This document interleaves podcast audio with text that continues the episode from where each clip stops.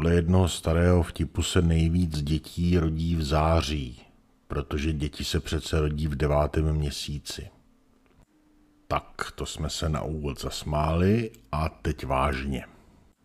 V České republice se v současnosti nejvíc dětí rodí v červenci, což odpovídá době početí někdy v říjnu předchozího roku.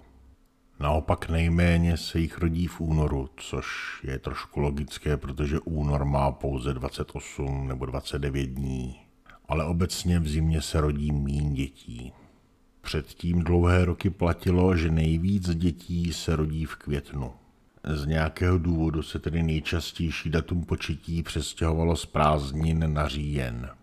A na druhém konci demografické křivky se zase umírá a nejvíc se umírá právě v zimě.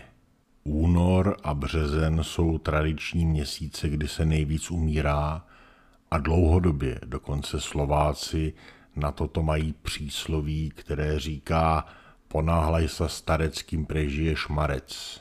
V té horší variantě pak marec ponáhlaj se starec. Důvodem podle odborníků je to, že organismus je pozimně vyčerpán – a navíc během těchto měsíců často vrcholí chřipková sezóna a chřipka v kombinaci s oslabeným organismem právě vede ke zvýšenému počtu úmrtí. Ovšem ještě jedno období je pro úmrtí kritické, a to jsou narozeniny. Statisticky významné množství lidí zemře v období okolo svých narozenin, nejčastěji po nich. Údajně se do této statistiky hodně promítají sebevraždy, kde lidé právě v souvislosti se svými narozeninami bilancují a docházejí k tomu, že jsou zase o rok starší a často páchají sebevraždu. Dalším důvodem zvýšené úmrtnosti v období okolo narozenin jsou údajně stresy z oslav. Dalším důvodem jsou prý často narozeninové dárky v podobě nějakých zážitků, které nekončí moc dobře.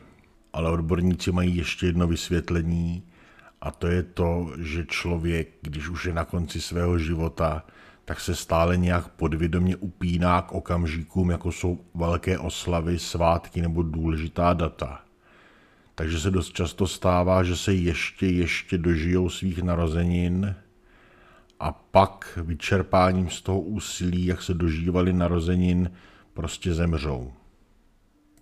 Takže my, co máme narozeniny v zimních měsících, máme zvýšené riziko hned dvakrát, ale vzhledem k tomu, že je právě teď květen, tak si můžeme poblahopřát, už jsme to přežili a pokud ve zdraví zvládneme i ten říjen, tak vlastně bude docela dobrý rok.